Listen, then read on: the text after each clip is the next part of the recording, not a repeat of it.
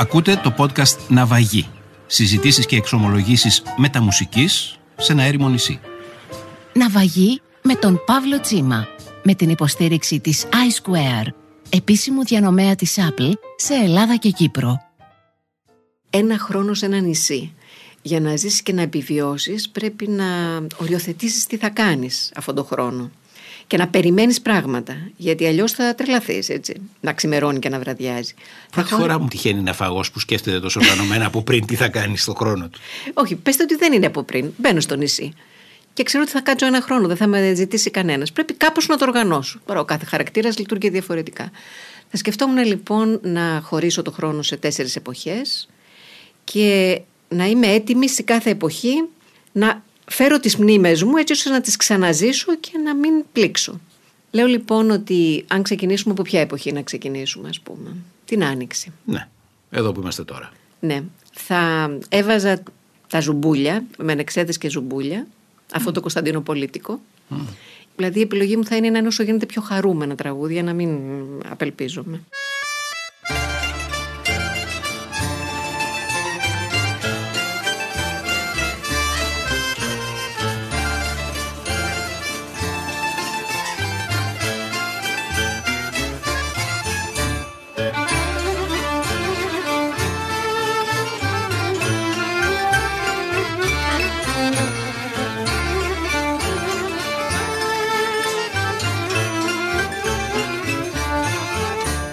Ξέδες και ζουμπούλια και θαλάσσινα πουλιά. Σαν θα δείτε το πουλί μου χαιρετίσματα πολλά. Σαν θα δείτε το πουλί μου χαιρετίσματα πολλά. Με νεξέδες και ζουμπούλια και θαλάσσινα πουλιά Ήβαλα, ήβαλα, ω, πάμε γυαλό, γυαλό.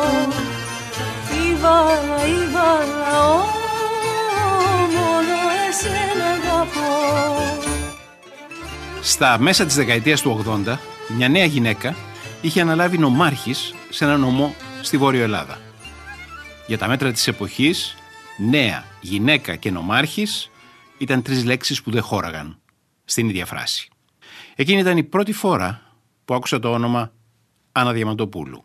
Η τελευταία φορά ήταν τους τελευταίους μήνες, όταν η Άννα Διαμαντοπούλου προτάθηκε ως υποψήφια για τη θέση του επικεφαλής ενός σημαντικού διεθνούς οργανισμού του ΟΟΣΑ. Έφτασε στην τελική τριάδα.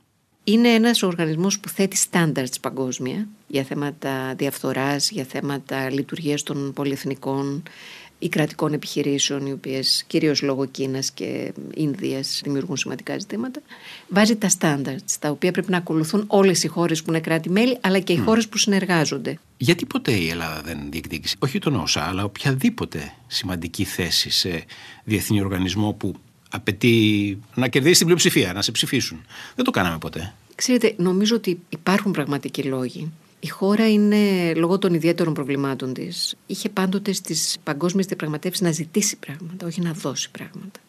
Σκεφτείτε τα σύνορά μας, σκεφτείτε τα οικονομικά μας ζητήματα.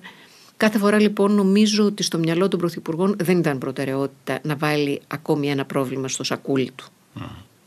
Γιατί βεβαίως ένας τέτοιος αγώνας δεν είναι προσωπικός, είναι εθνικός. Άρα πρέπει και ο πρωθυπουργός να μιλήσει και πρέπει και Ξέρετε πώς γίνονται, να ανταλλάξει πληροφορίες και δηλαδή, αιτήματα. Δεν μπορείς και να ζητάς δανεικά και να ζητάς να σε ψηφίσουν.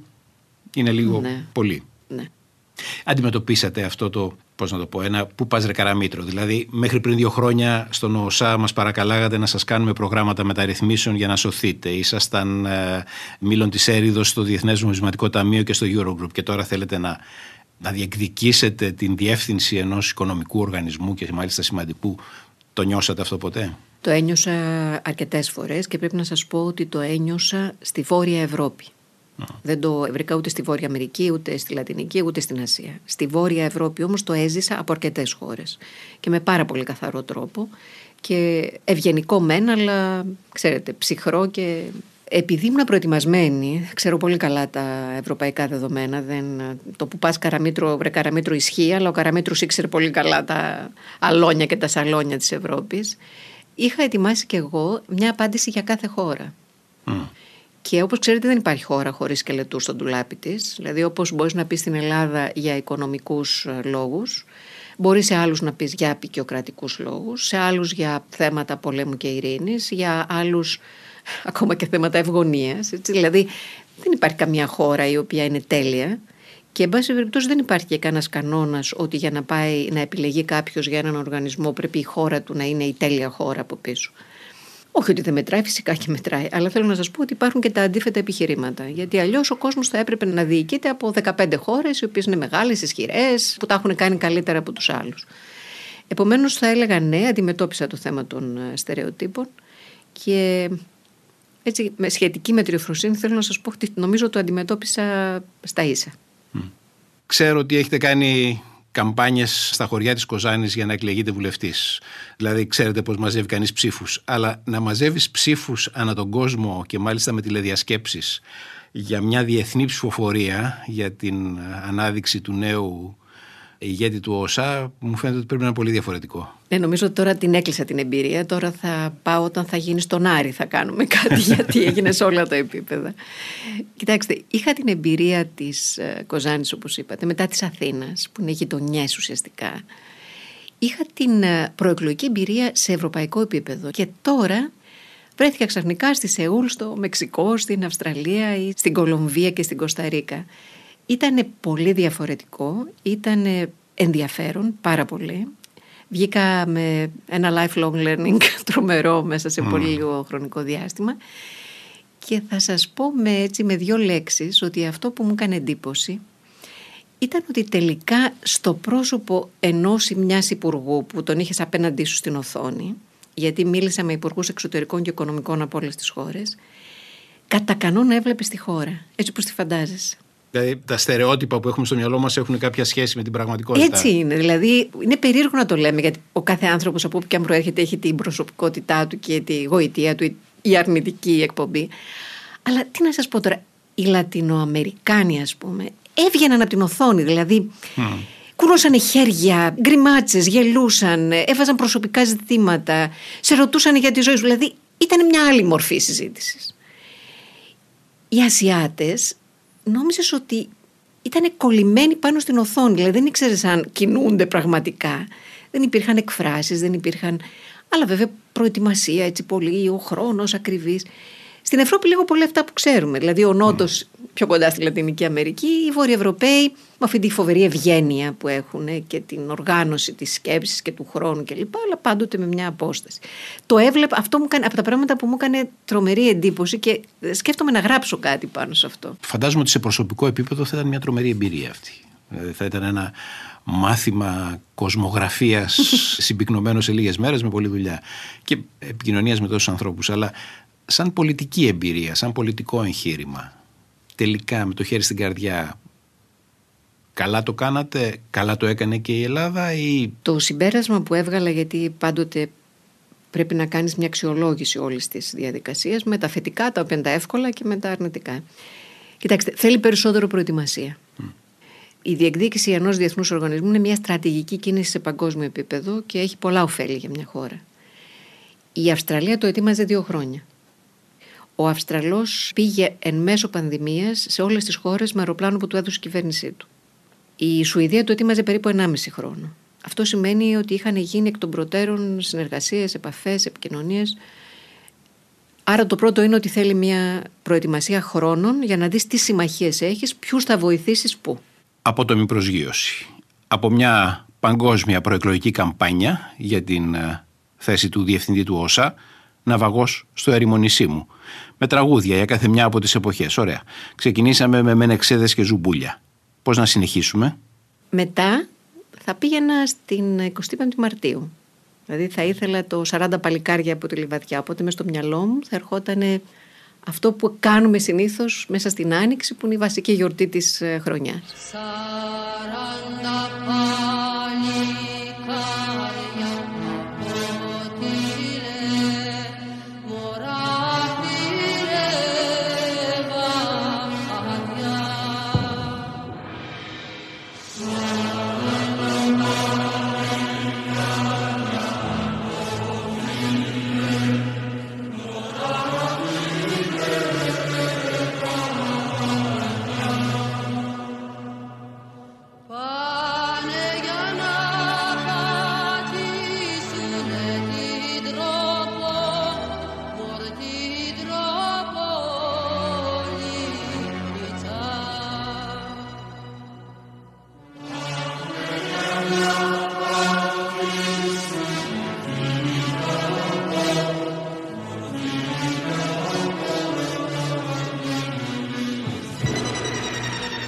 Πρώτη φορά που άκουσα το όνομά σας ήταν όταν α, κυκλοφόρησε στην πιάτσα, εγώ ήμουν πολιτικός συντάκτης, ότι επειδή μου σε ένα νομό εκεί στη Βόρεια Ελλάδα είναι νομάρχης ένα κορίτσι 25 χρονών.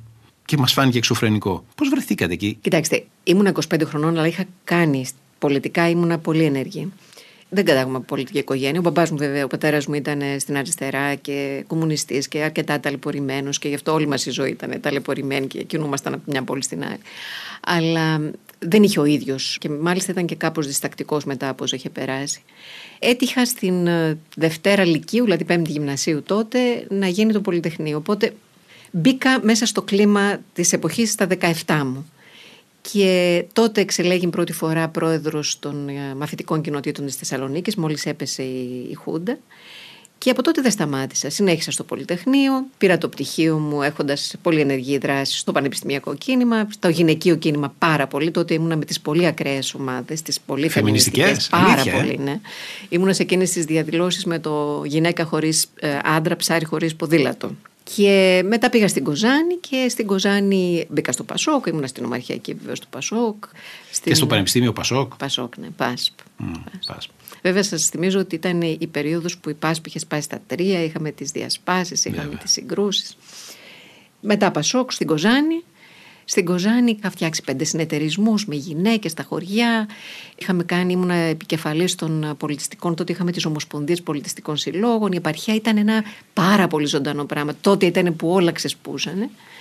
Όμορφη εποχή, πάρα πολλά όνειρα, πάρα πολύ ένταση και τότε έγινε η παγκόσμια συνάντηση γυναικών και γίνεται μια ομάδα με 20 γυναίκες οι οποίες θα πήγαιναν στο, στο Ναϊρόμπι. Πάω λοιπόν στο Ναϊρόμπι και μία από τις μέρες γίνεται μια φοβερή σύγκρουση ανάμεσα στις Τουρκοκύπριες και στις Ελληνοκύπριες όπου παίρνω μέρος και γίνομαι πρωταγωνίστρια αυτής της ε, σύγκρουσης και η εφημεριδούλα που έβγαινε με έχει πρωτοσέλιδο.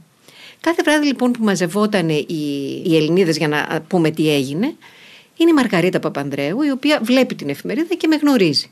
Ούτε την είχα δει ποτέ από κοντά. Τέλος πάντων, κάνουμε μια συζήτηση, την επόμενη βραδιά, δεύτερη, τρίτη συζήτηση. Αυτό το πράγμα γίνεται, πρέπει ήταν Ιούνιος, Ιούλιος. Τελείωσε, γυρίσαμε πίσω στο σπίτι, είμαστε κάθε μία στην πόλη της. Και το Σεπτέμβριο χτυπάει στο σπίτι μου το τηλέφωνο στην Κοζάνη, εγώ μηχανικός στην Κοζάνη τώρα, και μου λένε ο Υπουργός Εσωτερικών, ο κ. Κουτσόγιουργα. και μένω άναυδη. Και μου λέει επιλέξει, μου λέει θα κάνουμε γυναίκες νομάρχες και σε έχει προτείνει η Μαργαρίτα. Τώρα, όχι εγώ ότι συμφωνώ με όλα αυτά, να το ξέρεις, αλλά εν πάση περιπτώσει θα πας νομάρχες στα γρεβενά. Έτσι έγινε. Ποτέ δεν την είχα δει τη γυναίκα. Δηλαδή, νομίζω η ίδια προσπάθησε να βρει, δεν ήταν εύκολο να βρεις τότε γυναίκες. Και ο Ανδρέας Παπανδρέου δέχτηκε να γίνει νομάρχης μια κοπέλα 25 χρονών. Έτσι. Τον οποίο δεν τον είχατε δει ποτέ. ποτέ. Δεν έχω δει ποτέ, ούτε και τώρα που μιλάμε δεν τον έχω δει ποτέ. Δεν είχα ποτέ σχέση. Δηλαδή δεν τον είδα προσωπικά ποτέ. Και επειδή ακούσανε στα Γρεβενά ότι θα πάω εγώ και επειδή ήμουν πολύ με τα φεμινιστικά πολύ άγρια τότε εκείνη την εποχή. Θυμάμαι τότε ο βουλευτής των Γρεβενών έγινε έξαλλος να μας φέρουν αυτή τη φεμινίστη κλίπα και έγινε μια ανταλλαγή και την τελευταία στιγμή με πήγαν στην Καστοριά. Αν κάνουμε ένα βήμα πίσω, που είναι οικείος ο κόσμος των ανθρώπων που ήταν ε, στο ΕΑΜ, που ήταν παλιά αριστεροί, που πέρασαν βασανισμένα της δεκαετία του 50 και του 60, αυτοί οι άνθρωποι συνήθως ήταν ε, αυστηροί γονείς, απαιτητικοί γονείς. Όσους έχω γνωρίσει ήταν έτσι. Δεν ξέρω αν και ο Έτσι και ο δικό δικός μου. Ήταν, ο πατέρας μου, λέω, ήταν το πρότυπο, γιατί έχω δει και άλλους τέτοιους, του κομμουνιστή πατριάρχη. Mm. Δηλαδή ήταν τόσο συντηρητικός στο σπίτι και στην οικογένεια που Τώρα βέβαια δεν τα παραδέχεται όλα αυτά, αλλά ήταν απίστευτο να φανταστείτε ότι. Θα πω ένα πολύ απλό πράγμα. Όταν πήγαινα στο φροντιστήριο για να δώσω για το πανεπιστήμιο, γύριζα το βράδυ 10 και μισή τελειώνει το φροντιστήριο. Λοιπόν, έπρεπε να φοράω την ποδιά, ενώ δεν ήταν υποχρεωτική η ποδιά, και δεν επιτρεπόταν να κρατάω τσάντα. Έπρεπε να κρατάω τα βιβλία στο χέρι για να μην θεωρήσει κανείς ότι ήμουν έξω εκείνη την ώρα. Τα λέω σαν πολύ έτσι απλά παραδείγματα, αλλά πάρα πολύ αυστηρός και Ξέρετε, μου δημιούργησε και εμένα αυτό το ανικανοποίητο. Είχα πάρει στην πέμπτη γυμνασίου, είχα πάρει 19 και 6. Και γύριζα με το ενδεικτικό μου και ήμουν έτσι στο κεφαλόσκαλο και κατέβαινε ο πατέρας μου και του δείχνω το ενδεικτικό μου. Το ανοίγει, το ξανακλίνει και μου λέει του χρόνου καλύτερα. Αυτό του χρόνου καλύτερα δεν μου άφησε ποτέ στη ζωή μου. ε, να γυρίσουμε στο νησί. Έχουμε άλλο τραγούδι για την άνοιξη να πάμε στο καλοκαίρι. Να πάμε στο καλοκαίρι θα έβαζα τα νησιά του Φραγκούλη Και ας πούμε και το κύμα με τη Χάρη Αλεξίου, γιατί εκεί που θα είμαι ένα κύμα θα περιμένω. Δεν θα περιμένω να με πάρει ένα κύμα. Ας αρχίσουμε με το κύμα της Χάρης Αλεξίου.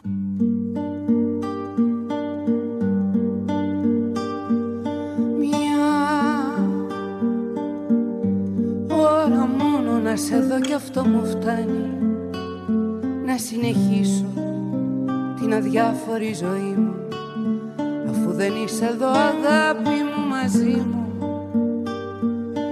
Μια λέξη μόνο να ξέρεις απλά τι κάνει Τι φέρνει πίσω Πόση δύναμη μου δίνει. Ελπίδες να σωθώ απ' του μυαλού τη δίνει. Έλα κύμα πάρε με και με στην αγκαλιά του πάλι βάλε με. Έλα κύμα και βοριά το σώμα του στεριά μπροστά του βγάλε με. Μα αν αυτός μ' απαρνηθεί σε πέλαγο βαθύ ναυαγείο άσε με Μα αν αυτός μ' απαρνηθεί σε πέλαγο βαθύ ναυαγείο άσε με Δέκα χρόνια μετά το βάπτισμα του πυρός στην Καστοριά βρέθηκε στις Βρυξέλλες, στην καρέκλα της Επιτρόπου, αρμόδιας για τις κοινωνικές υποθέσεις. Ακούμε το δεύτερο καλοκαιρινό της τραγούδι και φεύγουμε για Βρυξέλλες.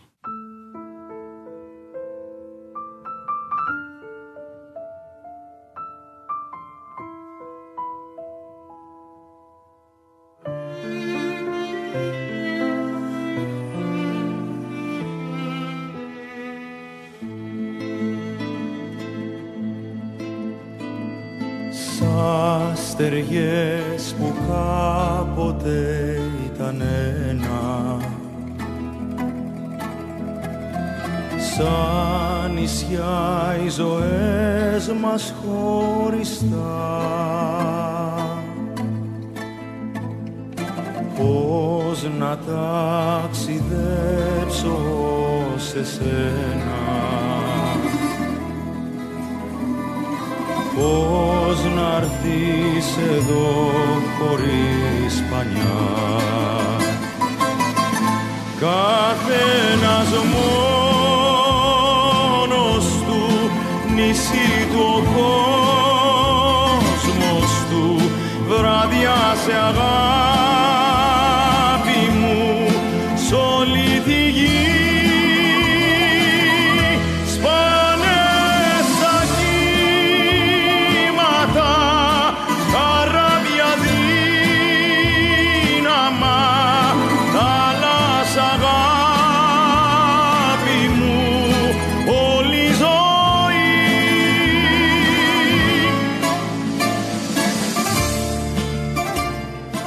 σα θυμάμαι γιατί έτυχε να το κουβεντιάσουμε τότε. Έπρεπε να διαπραγματευτείτε την αλλαγή του στάτους των επαγγελματιών ποδοσφαιριστών μετά την υπόθεση Μπόσμαν. Θυμάμαι, είχατε διαπραγματεύσει με την UEFA, με τη FIFA, με το, για το πώς θα γίνει αυτό. Τρομερή εμπειρία αυτό. Υπήρχαν πάρα πολλά ζητήματα, γιατί τότε είχαν προκύψει το ότι οι ακαδημίες ποδοσφαίρου παίρνανε μικρά παιδιά από την Αφρική, τα είχαν σε οικοτροφία, αλλά δεν, τους, δεν είχαν καθόλου δικαιώματα. Όταν δεν τους κάναν, τα γυρίζανε πίσω, δεν υπογράφανε συμβόλαια, δεν υπήρχαν εργασιακά δικαιώματα. Ήταν πάρα πολλά τα προβλήματα.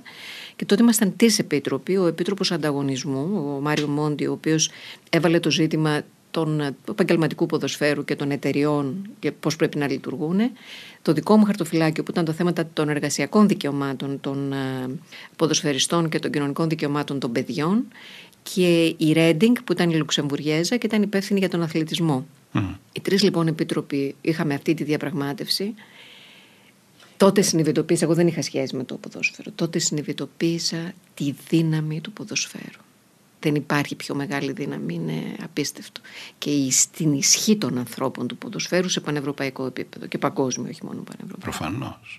Αλλά λίγοι θα θυμούνται ίσως ότι ήταν μια εποχή που οι ποδοσφαιριστές, ακόμη και οι στάρ ποδοσφαιριστές, δηλαδή οι ποδοσφαιριστές που για χάρη τους οι άνθρωποι θα έκαναν προσκύνημα στους Άγιου Τόπου, ήταν περίπου σκλάβοι Περίπου, ναι. των ομάδων Ναι, τους, ναι. χωρίς εργασιακά δικαιώματα. Καλοπληρωμένοι σκλάβοι, αλλά σκλάβοι. Δεν είχαν καθόλου δικαιώματα. Ήταν όλα στα χέρια των ε, εταιριών και ήταν με έναν απάνθρωπο τρόπο. Δηλαδή, μπορούσαν οι εταιρείες, οι ανώνυμες εταιρείες ποδοσφαιρικών ομάδων να συμφωνούν μεταξύ τους χωρίς οι ίδιοι να, να ξέρουν.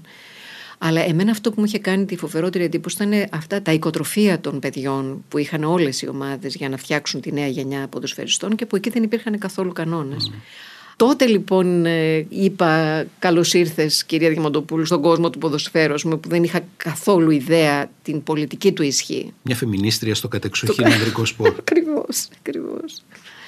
Η μπάλα. Και από τότε το παρακολουθώ πάρα πολύ. Δηλαδή, Παρακολουθώ τα κοινωνικά, πολιτικά Όχι και τα οικονομικά. μάτς. Τα μάτς δεν μπορώ για να μην λέω ψέματα. Τώρα δεν μπορώ. Μου, ναι, ποτέ δεν με συγκίνησαν. Εντάξει. Το αυτό δέχεσαι. Το δέχομαι. σε κάθε άνθρωπο που μπορεί να συγχωρεί κανείς μια αδυναμία. Από αυτή τη θητεία στην Ευρωπαϊκή Επιτροπή που ανακατευθήκατε με πολλά, υπάρχει κάτι για το οποίο λες. Είμαι περήφανη που το έκανα ή που ανακατεύτηκα σε αυτό. Ήταν πραγματικά μια τρομερή εποχή γιατί θυμίζω ότι ήταν η εποχή που μπήκαμε στο ευρώ και η εποχή της μεγάλης διεύρυνσης. Αυτά τα δύο θέματα και τα δύο κορυφαία. για να απαντήσω ευθέως. Νομίζω ότι τα σημεία για τα οποία είμαι περήφανη είναι τα εξής. Έκανα για πρώτη φορά την κάρτα υγείας, η οποία είναι κάτι, έλεγα τότε ότι όπως έχει ο καθένας το ευρώ στο χέρι του, έχει και την κάρτα υγείας. Είναι αυτή η κάρτα υγείας που μπορεί κάποιος να Ναι. γυρίσει σε όλη την Ευρώπη. Το δεύτερο ήταν ότι πετύχαμε να έχουμε για πρώτη φορά στην Ευρώπη από κοινού κοινωνική ατζέντα. Τότε με την ε, Συμφωνία της Λισαβόνας το 2000, ήταν ο Γκουτέρες τότε Πορτογάλος και βέβαια η Ευρώπη σας θυμίζω ήταν σοσιαλδημοκρατική έτσι. Εκείνη την η εποχή, μεγάλη ναι. πλειοψηφία ήταν σοσιαλδημοκράτες. Πετύχαμε την κοινωνική ατζέντα όπου είχαμε για κάθε χρόνο ποσοτικούς στόχους για κάθε χώρα. Ποσοτικοί στόχοι μέχρι τον αριθμό των παιδικών σταθμών. Ε, που κάθε χώρα έπρεπε να τους ανακοινώνει. Δηλαδή, όχι μόνο έλλειμμα πλεόνασμα. Έτσι ακριβώς. Το επίσης σημαντικό ήταν ότι έκανα την πρώτη οδηγία για τη σεξουαλική παρενόχληση το 2002. Ήταν η πρώτη φορά που όλη η Ευρώπη είχε, εθνική, νομοθε- είχε νομοθεσία που έγινε εθνικός νόμος. Μεγάλη υπόθεση τότε. Νομίζουμε ότι είναι τώρα αυτό το θέμα. Το θέμα αυτό ήταν πάντοτε. Είχαμε κάνει μελέτες για όλες τις χώρες της Ευρώπης. Το 40 με 50% ανάλογα τη χώρα δήλωνε ότι είχαν υποστεί έστω και μία φορά στη ζωή τους σεξουαλική παρενόχληση με επιπτώσεις. Αυτό είναι πιο ταιριαστό για μια φεμινίστρια. Ναι, θα σας πω όμως και τη μεγάλη μου αποτυχία. Έκανα μια τεράστια προσπάθεια για να εναρμονίσουμε τις ιδιωτικές ασφαλιστικές εταιρείες που δίναν ιδιωτικές συντάξεις, ώστε γυναίκες και άντρες να παίρνουν οι ίδιες συντάξεις. Δεν παίρνουν οι ίδιες. Γιατί οι γυναίκες θεωρούνται ότι έχουν μεγαλύτερο κίνδυνο λόγω γυναικολογικών προγραμμάτων, επειδή έχουν περισσότερα έξοδα λόγω γένας κλπ. Και επειδή ζουν περισσότερα χρόνια. Και παίρνουν μικρότερη σύνταξη. Έδωσα μια τιτάνια μάχη σε όλες τις χώρες, στα κοινοβούλια κλπ. Δεν πέρασε. Μμ. Εξακολουθεί να είναι έτσι. Ναι. Εδώ είναι η ώρα να ακούσουμε το δεύτερο καλοκαιρινό τραγούδι. Λοιπόν, τα νησιά είπα, είπα και την ηλιοφάνεια του Πιερή. Δεν ξέρω τι ξέρεις, είναι πάρα πολύ όμορφο. Ρεμπούτζικα και Άρης Δαβαράκης.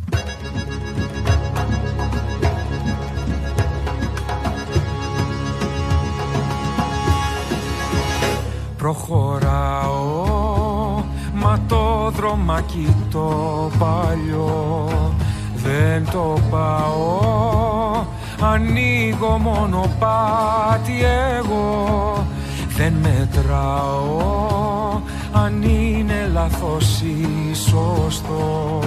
Σ' αγαπάω και θέλω πάλι να σε βρω. Βουτάω βαθιά μες στη Μεσόγειο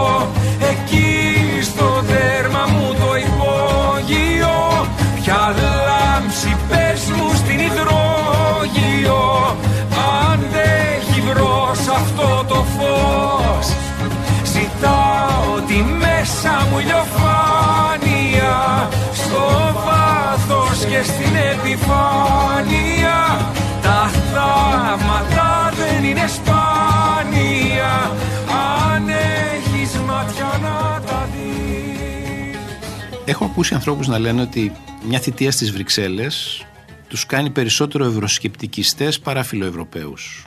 Γιατί έρχονται σε επαφή με τις μικροδιαπραγματεύσεις, με τα μικροπαζάρια, με μια γραφειοκρατική αγκύλωση, με έναν κινησμό που είναι φυσικό να υπάρχει, υπάρχει παντού όπου διαχειρίζονται εξουσία.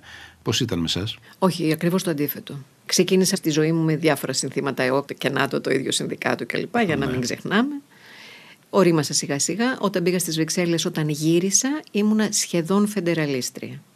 Δηλαδή ήμουνα απόλυτα πεισμένη ότι η Ευρώπη με όλα τα προβλήματά της και με όλες τις δυσκολίες της είναι η μεγάλη ανάγκη για όλες τις χώρες. Και για τις μεγάλες και για τις μικρές. Όσο δεν αφορά την Ελλάδα, με όλες τις δυσκολίες της ήταν η απόλυτη ασπίδα. Γύρισα πραγματικά και θα μπορούσα ώρες να μιλάω. Είδα όλα αυτά που λέτε. Αλλά υπάρχει κανένα σύστημα που δεν έχει δυσκολίες, δεν έχει γραφειοκρατίες, δεν έχει διαφθορά, δεν έχει ανταλλαγές. Όλα, παντού υπάρχουν αυτά. Αλλά πρέπει κανείς να βλέπει τι υπερτερεί. Εγώ πιστεύω ότι υπερτερούν τα θετικά. Γι' αυτό και επιμένω να είμαι απολύτως ευρωπαίστρια. Το Apple Watch είναι ένα ρολόι που δεν μοιάζει με κανένα άλλο. Σε παροτρύνει να κάθεσαι λιγότερο και να γυμνάζεσαι περισσότερο, ενώ σε βοηθάει να παρακολουθείς την υγεία σου, να μετράς τους καρδιακούς σου παλμούς και προσαρμόζεται στις δικές σου ξεχωριστές ανάγκες. Με το Apple Watch μπορείς να κάνεις τα πάντα απευθείας από τον καρπό σου. Στη διάρκεια της μεγάλης κρίσης, δηλαδή και στα δύσκολα χρόνια, το 11, το 12, το 13 κλπ. Μου έχει τύχει πολλές φορές να βρεθώ σε συζητήσεις όπου απέναντί μου είτε συνάδελφοί μου δημοσιογράφοι, σπουδαίοι δημοσιογράφοι, είτε σπουδαίοι οικονομολόγοι, κυρίως Αμερικανοί, στο τέλος της κουβέντας μου έφτανε το ερώτημα «Μα τι έχετε πάθει εσείς οι Έλληνες και είστε κολλημένοι και θέλετε να μένετε στην Ευρώπη αφού η Ευρώπη σας υποχρεώνει σε αυτή την άθλια λιτότητα και υφίσταται όλη αυτή τη δυστυχία χωρίς λόγο την οποία θα μπορούσατε να είχατε αντιμετωπίσει με μια υποτίμηση του νομίσματός σας που δεν θα την έπαιρνε καμπάρι κανείς, γιατί είστε κολλημένοι με την Ευρώπη; Φαντάζομαι ότι αυτό το ερώτημα εσείς θα το έχετε κουβεντιάσει πολύ περισσότερες φορές. Γιατί οι Έλληνες, ακόμη και στη χειρότερη στιγμή της κρίσης, πάντα υπήρχε μια πλειοψηφία που έλεγε καλύτερα να μείνω στην Ευρώπη και ας μου κοστίζει προς το παρόν αυτή την πολύ βαριά και τραυματική λιτότητα. Νομίζω ότι συνειδητά, όχι ασυνείδητα, στην πλειοψηφία του λαού μας είχε γίνει αντιληπτό ότι δεν υπήρχε ένας κακός εξαιτίας του οποίου παθαίναμε όλα όσα παθαίναμε, αλλά ότι είχαμε οι ίδιοι σοβαρή ευθύνη. Νομίζω ότι αυτό υπήρχε μέσα μας, δηλαδή ξέραμε και τα δικά μας λάθη. Όπως ξέραμε ότι δεν είχαμε περιθώρια επιλογών εκτός Ευρώπης. Ήταν πολύ προβληματικές αυτές οι επιλογές, αλλά οποιασδήποτε άλλες θα ήταν χειρότερες. Τα τελευταία χρόνια, από το 12 και μετά, είχα συνεργαστεί με το Robert Stiftung, το Robert Bosch Stiftung, που είναι γερμανικό Ινστιτούτο και επειδή ήμουν φέλου γύρισα όλη τη Γερμανία και έκανα πάρα πολλές συζητήσεις από τη Βαϊμάρη όπου έμεινα μέχρι τη Βαβαρία. Και στις συζητήσεις αυτές ήμασταν αμέσως μετά την κρίση και τις συγκρούσεις που μπορείτε να φανταστείτε πώς οι Γερμανοί κατά πλειοψηφία αντιμετώπιζαν το θέμα Ελλάδας, έβγαινε πολλές φορές εγώ να υπερασπίζω την Ευρώπη και οι Γερμανοί να βρίζουν την Ευρώπη. Mm. Ήταν πολύ ενδιαφέρον. Και νομίζω ότι ήταν και πολύ θετικό, γιατί έβλεπες πως και αυτοί μέσα από ένα εθνικό συμφέρον και μια εθνική αιμονή λειτουργούσαν. Δεν λειτουργούσαν εκ μέρους της Ευρώπης. Λειτουργούσαν μέσω ενός δικού τους στενού εθνικού συμφέροντος, που τελικά δεν ήταν και δικό τους εθνικό συμφέρον. Επομένως, ε, η απάντηση είναι στο ότι πρώτον ισχύει αυτό που σας είπα, δηλαδή ότι ξέραμε οι ίδιοι μας ότι είχαμε κάνει λάθη. Και δεύτερον, νομίζω η γεωγραφική μας θέση και το μέγεθός μας μας οθεί να κάνουμε το συμφέρον μας ανάγκη και να κατανοήσουμε τη σημασία του να βρισκόμαστε μέσα σε μια μεγάλη οικογένεια. Να φτάσουμε στο φθινόπωρο. Λοιπόν, θα ξεκινήσουμε με ένα σχολικό τραγούδι. Σχολικό. Που, ναι, ναι, που μας έχει, σχολικό μέσα εισαγωγικά θα καταλάβετε τι εννοώ, που είναι τα νιάτα μας, αλλά που δεν πάβει να είναι επίκαιρο. The Wall. Αλήθεια την εποχή του σχολείου στα παιδικά χρόνια τι μουσική ακούγονταν στο σπίτι, με ποια μουσική μεγαλώσατε; Ελληνική μουσική, πολύ ελληνική μουσική, πολύ λίγη ξένη μουσική. Νομίζω τα ακούσματά μου τα ξένης μουσικής ήταν λόγω του πανεπιστημίου. Αλλά και πάλι ήταν η εποχή, σας θυμίζω, που ήρθαν όλα, Θοδωράκης, Χατζηδάκης, αυτά όλα ήταν τόσο πολλά. Ήταν Pink Floyd, εν πάση περιπτώσει, ήταν η εποχή των Pink Floyd. Αλλά κυρίως ελληνική μουσική.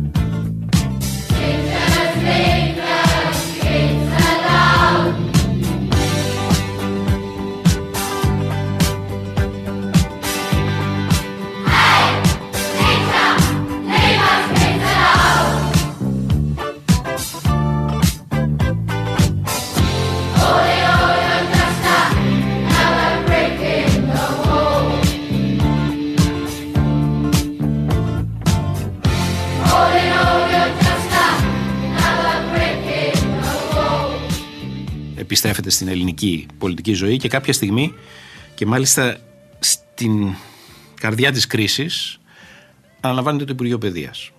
Το 2009 δηλαδή όταν η Ελλάδα ετοιμάζεται να περάσει την έρημο, να υποστεί την ταλαιπωρία των μνημονίων. Και κάνετε αυτό με το οποίο οι περισσότεροι άνθρωποι σας έχουν ταυτίσει. Δηλαδή, οι περισσότεροι φαντάζομαι θα σας θυμούνται γι' αυτό. Για τον περίφημο νόμο Διαμαντοπούλου, για την παιδεία, η αλλαγή στα πανεπιστήμια που πέρασε από τη Βουλή με μια πρωτοφανή πλειοψηφία, πάνω από τα δύο τρίτα, και στην πραγματικότητα δεν εφαρμόστηκε ποτέ. Δηλαδή, ακυρώθηκε από την επομένη της ψήφισής του. Αν ξαναβρισκόσασταν στην ίδια εποχή με την ίδια ευθύνη και την ίδια ευκαιρία, θα κάνατε το ίδιο ή κάτι διαφορετικό; Το ίδιο θα έκανα και θα παρακαλούσαν την τύχη να μου δώσει ένα χρόνο ακόμα. Νομίζω τόσο ήθελε ακόμα. Ένα χρόνο. Σκεφτείτε ότι εγώ στο Υπουργείο έμεινα 28 μήνες. Θα έκανα τα ίδια με την έννοια ότι όταν πήγα στο Υπουργείο Παιδείας είχε προϋπάρξει μια διετής προετοιμασία μου. Ήμουνα υπεύθυνη τότε για τα θέματα παιδείας στην αντιπολίτευση. Το είχα πάρα πολύ μελετήσει. Είχα έρθει σε επαφή με πάνω από 2.000 εκπαιδευτικούς σε όλη την Ελλάδα, την οποία είχα γυρίσει. Και είχα μια ομάδα από 300 καθηγητές στα πανεπιστήμια. Δηλαδή, το είχα δουλέψει πολύ. Είχα βγει στο εξωτερικό. Είχα δει όλα τα σχήματα και τις μεταρρυθμίσεις που είχαν γίνει. Τότε γινόταν πολλές μεταρρυθμίσεις στο εκπαιδευτικό σύστημα την προηγούμενη πενταετία από εμάς. Η Σκανδιναβία είχε κάνει τις φοβερές συγχωνεύσεις των πανεπιστημίων. Είχαν αλλάξει τα διοικητικά του συστήματα. Δηλαδή, είχα όλο το έργο. Και δεν προσπάθησα να πειραματιστώ. Και βέβαια τα είχαμε πει και προεκλογικά έτσι. Είχαμε κάνει προεκλογικά. Δεν παρουσιάσαμε κάτι που δεν το είχαμε πει. Έκανα μια ομάδα με 11 από τους σημαντικότερους ανθρώπους σε παγκόσμιο επίπεδο που είχαν υπάρξει και πολιτικοί αλλά και Πριτάνη σε πανεπιστήμια, δηλαδή τα ξέραν και από μέσα και απ' έξω. Μας έκαναν αυτοί ένα σχέδιο με βάση την αξιολόγηση του ΟΣΑ. Είχαμε κάνει αξιολόγηση του ΟΣΑ Επομένως, το μεταρρυθμιστικό σχέδιο ήταν πλήρες, δεν ήταν άρθρα, ένα εδώ, μια αλλαγή εδώ, μια αλλαγή. Ήταν πλήρες. Διοικητικό μοντέλο, αξιολόγηση, επιμόρφωση, διεθνείς σχέσεις των πανεπιστημίων, πόροι, ρόλος των φοιτητών, ρόλος των παρατάξεων, όλα τα πάντα. Τώρα, υπήρξε η συμφωνία στη Βουλή και συνένεση με τους 255 βουλευτές σε πάρα πολύ δύσκολες εποχές. Θυμάστε ότι ήταν η εποχή των αγανακτισμένων. Η πόλωση ανάμεσα στη Νέα Δημοκρατία και το Πασόκ ήταν πάρα πολύ μεγάλη και τότε. Οι λόγοι που καταφέραμε αυτή την συνένεση ήταν ο ρόλος του Γιώργου Παπανδρέου, ο ρόλος του Σαμαρά, του Αντώνη Σαμαρά, που ως αρχηγή, εγώ μιλούσα μία με τον ένα, μία με τον άλλο, πήγαμε για να βρούμε μια, έναν τρόπο να συμφωνήσουμε και βέβαια σημαντικό ρόλο που ο σημερινός Πρωθυπουργός. Και ο Κυριάκος Μητσοτάκης και ο Κώστας Χατζηδάκης και ο Άδωνης Γεωργιάδης τότε από την πλευρά του Λάους, για να τα λέμε όλα, μέσα στη Βουλή δώσανε μάχη. Γιατί η Νέα Δημοκρατία δεν ήθελε, ήθελε λόγω, όχι λόγω του νομοσχεδίου, αλλά λόγω της σύγκρουσης που υπήρχε. Δώσανε μάχη. Είπαν ότι θα το ψηφίσουν ό,τι και να γίνει. Και μπορέσαμε και βρήκαμε αυτή τη συνένεση. Πάντα κάτι μένει. Έτσι δηλαδή, πολλά γίνανε μετά. Ο νόμος άρχισε να ξυλώνεται πάρα πολύ γρήγορα. Ο ΣΥΡΙΖΑ τον αναποδογύρισε τελείως. Βεβαίως θα σας πω μερικά σημαντικά πράγματα. Ότι σήμερα οι φοιτητές δεν έχουν ψήφο για το ποιος θα είναι πρίτανης. Αυτό είναι πάρα πολύ σημαντικό. Ήταν μόνο στην Ελλάδα συνέβαινε αυτό και ήταν, ναι. κομματικοποιούσε τελείως την κατάσταση. Έχουν μείνει οι βασικές αρχές της αξιολόγησης, δηλαδή πάντα κάτι μένει.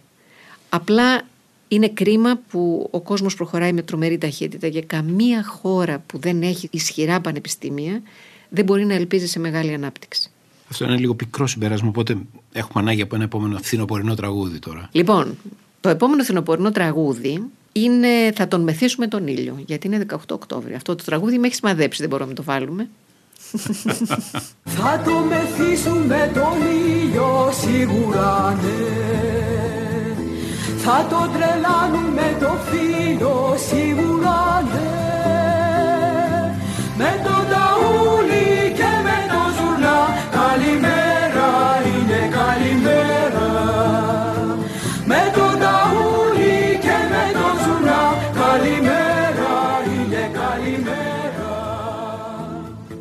κάποια στιγμή αποφασίσατε ότι σταματάτε, δημιουργήσατε ένα, μια δεξαμενή σκέψη στο δίκτυο από το οποίο πολλοί άνθρωποι πέρασαν και έχει τύχει να παρακολουθήσω εγώ και πολλές ενδιαφέρουσες εκδηλώσεις και συζητήσεις αλλά μου μένει απορία. Τι είναι αυτό που σας έδιωξε από την κεντρική πολιτική σκηνή που λένε; Είναι εύκολη απάντηση γιατί το ξέρω πολύ καλά μέσα μου. Όταν τον Αύγουστο του 12 αποφασίστηκε το πρώτο νομοσχέδιο που ήρθε στη Βουλή να αλλάξει τη μεταρρύθμιση, θεώρησα ότι δεν είχε νόημα να, να, να συνεχίσω σε αυτό το σύστημα. Δεν ξέρω αν ήταν το μόνο. Έτσι. Ήταν σίγουρα μία αφορμή ότι έλεγα το παλέψαμε, το συμφωνήσαμε, το δουλέψαμε. Είναι θετικό για τη χώρα, είναι αναγκαίο για τη χώρα και εμείς οι ίδιοι που τα κάναμε όλα αυτά, ελαφρά την καρδία πάμε και τα αλλάζουμε. Βεβαίως δεν είχα εκλεγεί στις ε, εκλογές. Αυτό δεν ήταν ο λόγος, γιατί ξέρετε ότι ήταν μια πολύ δύσκολη εποχή για το Πασόκ τότε. Και ε, δεν είχε εκλεγεί η κυρία Γεννηματά, δεν είχε εκλεγεί ο κ. Σοχόη. Δηλαδή ήταν, ήταν απίστευτα τα αποτελέσματα των εκλογών τότε. Δεν ήταν αυτό. Ήταν ότι θεώρησα ότι δεν μπορούσα. Έφτασα σε ένα σημείο που δεν μπορούσα να συνεχίσω. Θεώρησα ότι το σύστημα είχε φτάσει και αυτό στα όρια του. Και μόνο κάτι πολύ διαφορετικό θα μπορούσε να, να έχει, τουλάχιστον να έχει το δικό μου ενδιαφέρον. Και επειδή πάντοτε το είχα στο μυαλό μου, δηλαδή το θέμα του πώς κοιτάμε μπροστά, αυτό το foresight hub, το πώς να βλέπεις τα πράγματα μπροστά μου, ήταν πάντα ένα μεράκι που το είχα μέσα μου. Σκέφτομαι ότι θα κάνω το δίκτυο το οποίο θα κοιτάει συνεχώς τα πράγματα που θα έρχονται. Γι' αυτό και ξεκίνησα με τον ψηφιακό μετασχηματισμό. Σας θυμίζω ότι τα πρώτα διαδικτυακά που κάναμε στο δίκτυο ήταν το 2015. Αυτά που τώρα είναι παντού, εμεί τα κάναμε το 2015 ή το 2014, δεν θυμάμαι. Και έβαλα μπροστά αυτό που έγινε. Θέλω να πιστεύω ότι έβαλα ένα λιθαράκι σε αυτή την ιστορία, δηλαδή στη συζήτηση στη χώρα για την τέταρτη βιομηχανική επανάσταση. Και τώρα ξεκινάω ένα καινούριο κεφάλαιο που είναι η στροφή της χώρας προς την Άπο Ανατολή, που πιστεύω ότι είναι πολύ σημαντικό. Προς τον ανερχόμενο κόσμο. Δηλαδή, δηλαδή. Σιγκαπούρη και πέρα. Η ερώτηση είναι σχεδόν περίτη. Από τη διεκδίκηση της θέσης των ΩΣΑ επιστρέφεται στο δίκτυο κανονικά και συνεχίζεται. Ναι, βεβαίως. Και τώρα με πολύ μεγαλύτερες δυνατότητες, γιατί έχω πολύ ισχυρότερα δίκτυα. Έχουμε άλλο τραγούδι για το φθινόπωρο, είπαμε χειμώνα. Έχουμε ένα ακόμα. Τα παιδιά της Ελλάδος, παιδιά. Πρέπει να γιορτάσουμε την 28 Οκτωβρίου.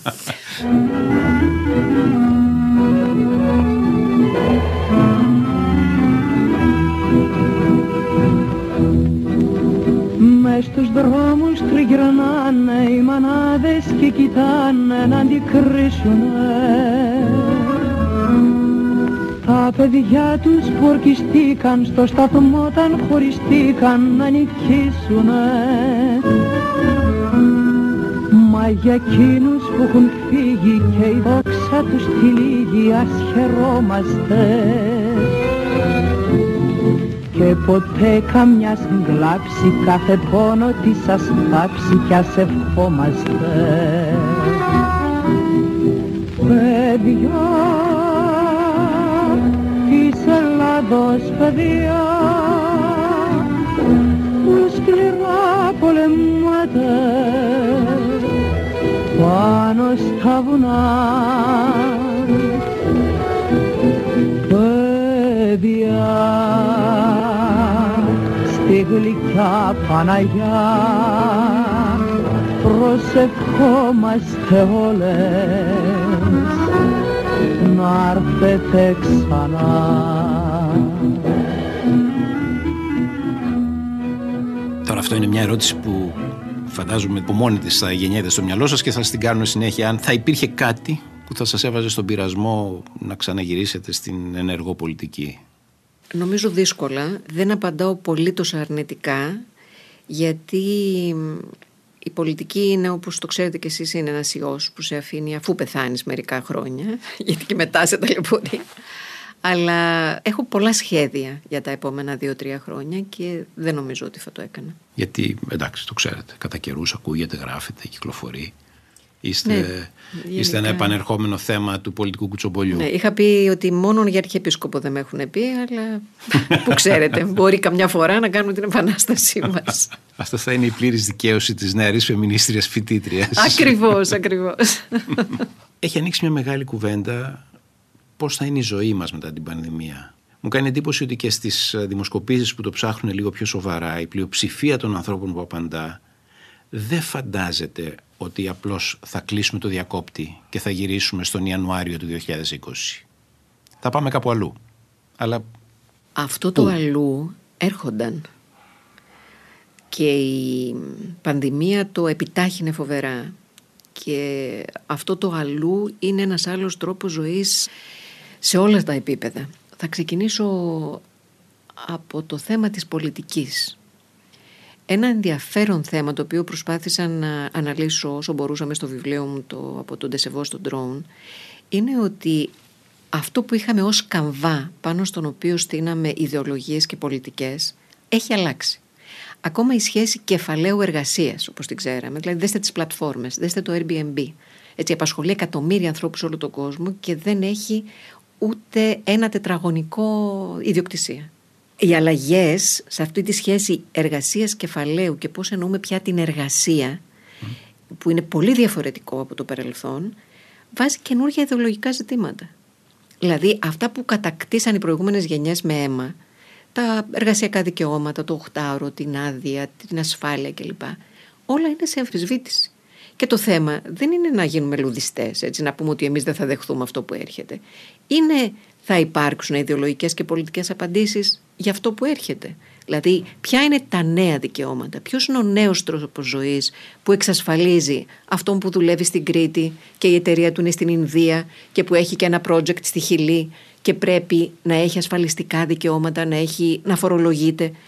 Παγκόσμια ζητήματα πια και αυτό το αντιμετώπισα πάρα πολύ τώρα στην ιστορία με τον ΩΣΑ. Το πρώτο λοιπόν μεγάλο θέμα είναι ότι τα κόμματα πρέπει να κατανοήσουν ότι αυτή η ρητορική που παραπέμπει στη δεκαετία του 80, του 90 ακόμα και του 2000 δεν απαντάει στα προβλήματα. Και όταν δεν απαντούν τα mainstream κόμματα, τότε παρουσιάζονται τα πυροτεχνήματα του λαϊκισμού, τα οποία σε κάθε εποχή έχουν διαφορετικά χαρακτηριστικά και είναι πάντοτε επικίνδυνα. Το δεύτερο είναι η ίδια η οικονομία. Η ψηφιακή οικονομία παίρνει πια ένα τεράστιο μέρος. ψηφιακή οικονομία σημαίνει άλλου είδους υποδομές, έτσι θέλουμε πιο εύκολες από ό,τι στο παρελθόν. Πολύ πιο εύκολες, αλλά άλλου είδους Και πιο φθηνέ. Και πιο φθηνέ. Και θέλει και άλλου είδους δεξιότητες στου ανθρώπους. Εκεί είναι το μεγάλο θέμα. Γιατί οι δεξιότητες, και εδώ είναι ένα επίσης κεφάλαιο που πραγματεύομαι στο βιβλίο μου, οι δεξιότητες δεν αφορούν πια τα παιδιά του σχολείου ή του δημοτικού. Θες τον σαραντάρι να τον βάλεις σε έναν άλλο κόσμο. Τον πενιντάρι, τον εξιντάρι, τον εβδομηντάρι. Εδώ λοιπόν πρέπει να ξαναδούμε ότι το δικαίωμα στην εκπαίδευση του ενήλικα πρέπει να είναι ένα κοινωνικό, ένα universal δικαίωμα, ένα παγκόσμιο κοινωνικό δικαίωμα, όπως είναι το δικαίωμα στο παιδί. Και αυτό σημαίνει ότι οι χώρες, εάν το συμφωνήσουμε αυτό, εγώ το έχω συζητήσει και σε επίπεδο Ηνωμένων Εθνών με το δίκτυο, εάν το συζητήσουμε αυτό και αν αποφασιστεί, σημαίνει ότι οι χώρες έχουν και διαφορετικές υποχρεώσεις πια. Δηλαδή, τον εξιντάρι θα πρέπει να έχει τη δυνατότητα να επανακαταρτιστεί και να πάρει ναι. τις ψηφιακές δεξιότητες που χρειάζονται. Αυτό κάποιες χώρες το έχουν ήδη βάλει σε λειτουργία. Η Σιγκαπούρη, η Κορέα, η Δανία, όπου μπορείς με vouchers να επιλέξεις ιδιωτικό ή δημόσιο τομέα, καινούρια λογική συνεργασίας δημόσιο-ιδιωτικού τομέα στην ε, διαβίω εκπαίδευση. Και οι ψηφιακές δεξιότητες πρέπει να είναι κάτι που είναι στην πρώτη γραμμή και με φοβερή ταχύτητα, για να μην αφήσουμε πάρα πολύ κόσμο πίσω. Έρχομαι τώρα στα, όπως είπαμε, η οικονομία είναι και τα κοινωνικά δικαιώματα και το κοινωνικό κράτος είναι και η, εργασία. Μπαίνουμε τώρα στο πώς μια χώρα μπαίνει, ποιες είναι οι προτεραιότητες μιας χώρας και εδώ η έρευνα και η καινοτομία, παραδείγματος χάρη, αλλάζουν τα συστήματα υγείας. Εάν δείτε τι γίνονται στα συστήματα υγείας ανά τον κόσμο και ποια είναι η συζήτηση δική μας, είναι αντίστοιχη με τα πανεπιστήμια. Με τα πανεπιστήμια είναι, συζητάνε για τον Άρη και εμείς συζητάμε για το αν θα μπαίνουν φύλακες στις πόρτες. Αντίστοιχα στο θέματα της υγείας υπάρχει πια άλλη σχέση ασθενού συστήματος υγείας. Θα μπορούσα να σας πω πολύ ενδιαφέροντα παραδείγματα που γίνονται σε μεγάλες περιοχές της Ευρώπης, όπου οι ασθενείς πια έχουν ειδικές συσκευές και μετρούν, κάνουν μόνοι τους όλες τις εξετάσεις. Και κάνοντας τις εξετάσεις αυτές ή κάνουν ακόμα και την ε, καλλιέργεια ούρων που λέμε, υπάρχουν ειδικές συσκευές που τις βάζεις, το βγάζεις φωτογραφία, τη φωτογραφία στο κινητό σου σου δίνει τα αποτελέσματα, παρακολουθείς τον εαυτό σου, που σημαίνει λιγότερα εργαστήρια, που σημαίνει λιγότερο κόστος για την υγεία και σημαίνει μεγαλύτερη προσφορά ή παροχή υπηρεσιών. Για να γίνουν αυτά θέλεις να εκπαιδεύεις το προσωπικό σου, να αλλάξεις υποδομές σου, να αλλάξεις τα πανεπιστήμια σου.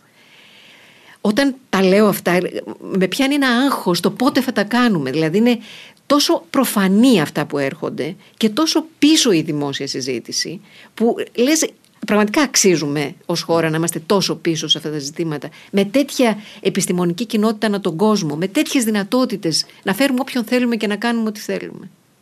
Ένα χειμωνιάτικο τραγούδι για να δούμε λίγο και την ανάποδη πλευρά. Το ταγκό των Χριστουγέννων. που δεν είναι ακριβώς χειμωνιάτικο, αλλά εμείς όλοι μας παραπέμπει κάπου.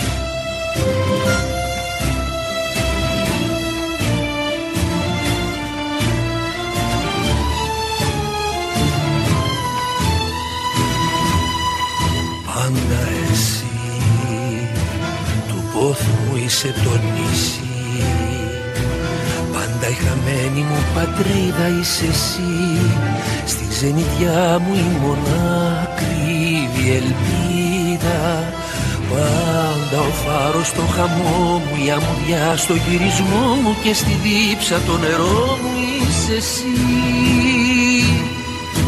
Αν ο χρόνος μας λυγίσει και ο καιρός μας πολεμήσει Τι μπορεί να μας χωρίσει τόση αγάπη πώς να σβήσει. Χίλιες θάλασσες θα ανοίξω, χίλιες μοίρες θα νικήσω Κι όταν θα σε συναντήσω θα είναι μια στιγμή για πάντα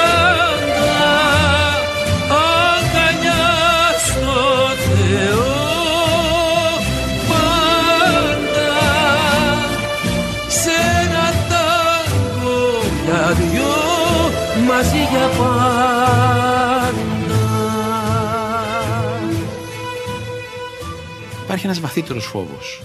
Θα το πω έτσι όπως το έχει πει ένας σοφός. Ότι η συσκευή που μου μετράει, που έχω απάνω μου και μου μετράει τη θερμοκρασία, την πίεση και αυτό είναι πολύ καλό για την υγεία μου ή για την πρόληψη μιας πανδημίας είναι σε θέση επίσης να μετράει τα συναισθήματά μου. Αν είμαι ευτυχισμένος ή δυστυχισμένος, αν επικροτώ ή διαφωνώ με αυτό που ακούω και βλέπω και ούτω καθεξής. Και μπορεί να φτάσουμε σε ένα σύμπαν, σε έναν κόσμο όπου η ζωή μας επιτηρείται και τα δεδομένα αυτής της επιτήρησης δεν είναι στον έλεγχό μας πια. Οπότε τι κόσμος είναι αυτός και τι δημοκρατία είναι αυτή. Κοιτάξτε, οι κίνδυνοι από κάθε μορφής εξέλιξη είναι πάντοτε πολλοί και τα ηθικά ζητήματα που προκύπτουν σε κάθε εποχή είναι μεγάλα και οι φόβοι μας είναι μεγάλοι. Θα απαντούσα με το στίχο του Ελίτη ότι την πρόοδο πρέπει να την τρώμε και με τη φλούδα και με το κουκούτσι. Και μετά να βλέπουμε πώς μπορούμε να τη διαχειριζόμαστε. Γι' αυτό και τώρα η νομική επιστήμη έχει πάρα πολύ μεγάλες προκλήσεις. Οι συζητήσεις που γίνονται σε επίπεδο και βιοειθικής και νέων νομικών προβλημάτων, το τρίλημα του λεωφορείου και όλα αυτά, είναι πάρα πολύ μεγάλα και πολύ σημαντικά. Αλλά εγώ θα έλεγα δεν πρέπει να μας σταματούν από το να προχωράμε μπροστά. Γιατί έτσι κι αλλιώς η εξέλιξη είναι εκεί. Θα προχωρήσει, δεν τη σταματάει ποτέ τίποτε. Σε καμία στιγμή της ιστορίας δεν σταμάτησε η εξέλιξη. Το σημαντικό είναι να μπορείς να την παρακολουθείς και να έχεις επομένως την δύναμη να την ελέγξεις και να την βάλεις σε καλούπια. Παρακολουθώ πολύ τον Κώστα Δασκαλάκη. Ένα τεράστιο κεφάλαιο, παγκόσμιο, όχι μόνο ελληνικό ο οποίος εξηγεί γιατί η τεχνητή νοημοσύνη δεν θα νικήσει ποτέ τον άνθρωπο. Ναι. Και νομίζω αυτό είναι πολύ ενδιαφέρον συμπέρασμα από μόνο του. Άρα, αφού δεν θα τον νικήσει, ας τη χρησιμοποιήσουμε εμείς με τον καλύτερο τρόπο για τους ανθρώπους και ας κάνουμε ό,τι μπορούμε για να αντιμετωπίσουμε αυτά που. τις παράπλευρες απώλειες. Ωραία. Υπάρχει δεύτερο χειμωνιάτικο τραγούδι. Θα σας πω ότι πρέπει να είμαστε λίγο εκεί προς το Φεβρουάριο πια και θα βάλουμε το Κοζανίτικο το 11 που είναι το αποκριάτικο της Κοζάνης. Και για μένα αποκριές χωρίς Κοζάνη δεν υπάρχουν, θα τις γιορτάσω και στο νησί.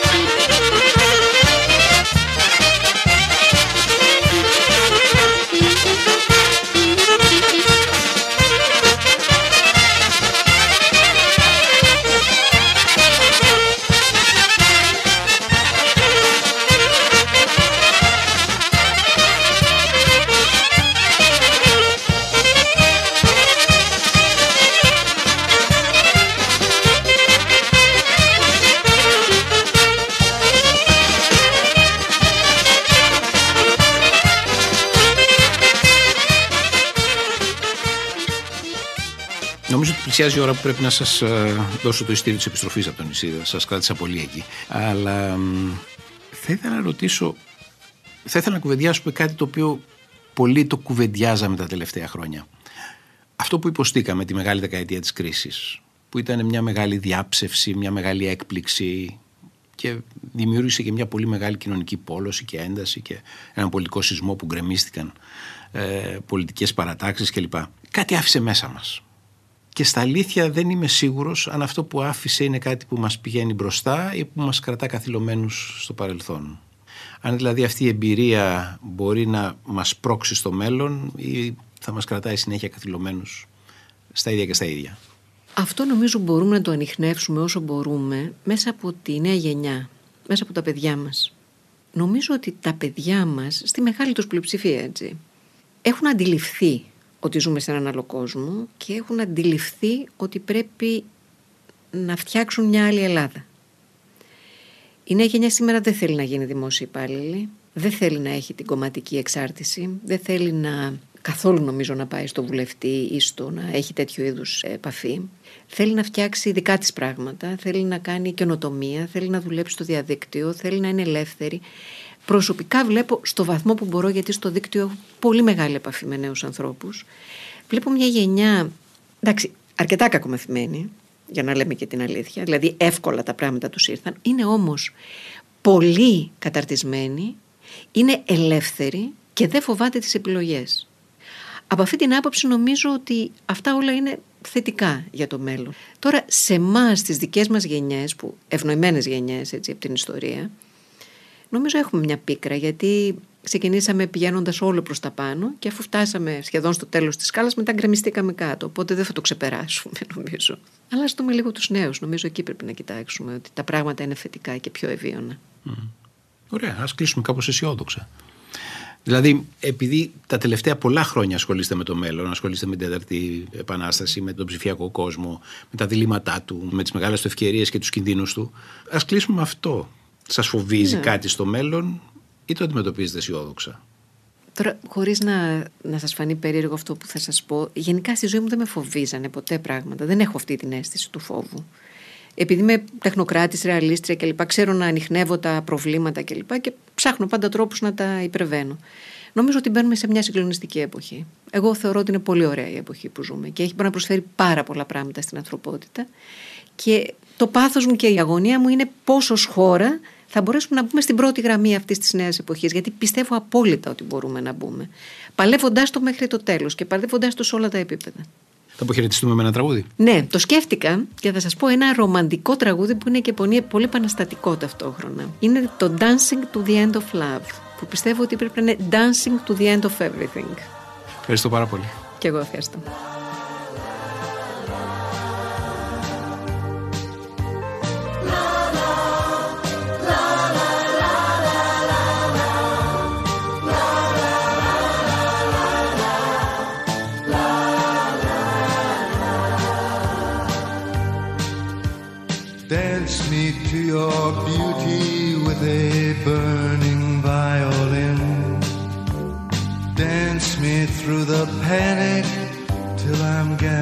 Gathered safely in.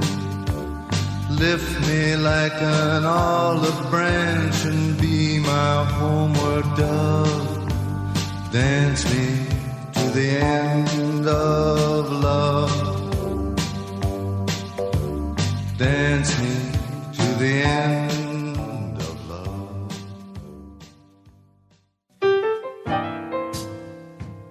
Είμαι ο Παύλος Τσίμας και αυτό ήταν το podcast «Ναυαγός», μια παραγωγή του PodGR.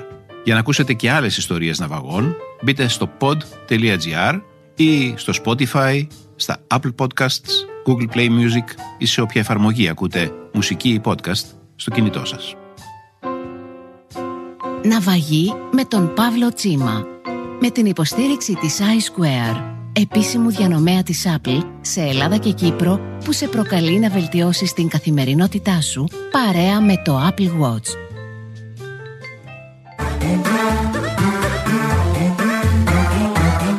Pod.gr. Το καλό να ακούγεται.